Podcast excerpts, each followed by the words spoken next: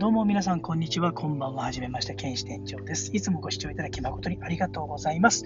えー、本日40回目の、えー、ものはですね、まあ、10回区切りということで、私、えー、いろんなことを書いてる、まあ、雑談みたいな形をさせていただいてるんですけれども、えーと、今回は霊道についてのお話を少ししてみたいと思います。よろしくお願いいたします。えー、霊道ですね。これよく、まあ、心霊特集とかで、まあ、あの霊の住み着いた家とかあって、まあ、そこに霊能者がいると、ここは霊道になっているから、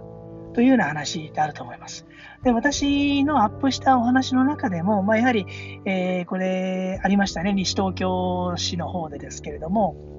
はい。で、えー、この霊道ですね、えー、もう道が出来上がって、まあ、霊の道と書いてもその名の通りなんですけれども、えー、その方向に向けてですね、霊がですね、えこれ、まあ、え抜けていく道となっておりますもので、え心霊現象があるからといってですね、えお札を貼ったり、盛り塩をしたりしてしまうと、これ実はあまり良くないものなんですね。えー、なんでかっていうと、お札とかは、えー、森塩、森塩はまずですね、えーと、そこにね、貼ることによって一つの結界となりますね。なので、えー、入ってくるのを止める役割もあるんですけれども、逆に言うと、え、出るものをもう出さなくなってしまうんですね。だからこそ、えー、この、まあ、お札にしても、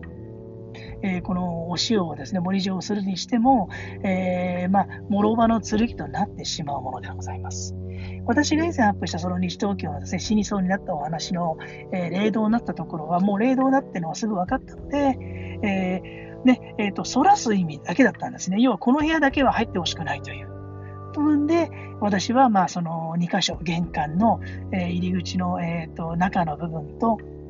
あと、え、寝室のところですね、貼らせていただいたと。中でですね、やらせていただいたということなんですけれども、えー、皆さんね、えー、まあ、あのそんなのね、分かるわけないじゃないかっていうふうに確かにおっしゃるんですけれども、えっと、もしよければ、えー、ね、その、のお住まいになる、そのね、お部屋、異様に安かったりですね、した場合には必ず聞いてみてください。なぜそんなに安いのかというのはですね、今は不動産に関しては告知義務がありますので、もうこれはもう絶対話さなきゃいけないんですけれども、えー、落とし穴もありまして、えー、何日間でしたっけね、約1ヶ月とかですかね、えー、住んだ後であれ、誰かが住んだ後であれば、もうそこは、え普通の家と変わらない、まあ、普通の部屋と変わらないということになるので、説明をしなくてもいいということになると思いなるというのがあったと思います。ですが、やっぱりね、えー、なんとか、なんとか沼とか、なんとか淵とか、ですね、えー、そういったあの地名がつくところというのはやっぱりその理由があってその地名がつく。そして、え理由があって安いというのがあります。なので、皆さんね、もしよければ一回ね、その、まあ、その土地を買うとか、ですね、えその部屋を借りるとかいう時には、一回そういったね、部分もちょっと調べてみるといいと思います。そして、えー、賃貸物件に限りですけれども、えーと、私は大島テルと、えー、なる、あるですね、えー、サイトをご存知でしょうかね。こちら自己物件について、えー、掲載していただいているところなんですけれども、非常にね、これ、あの、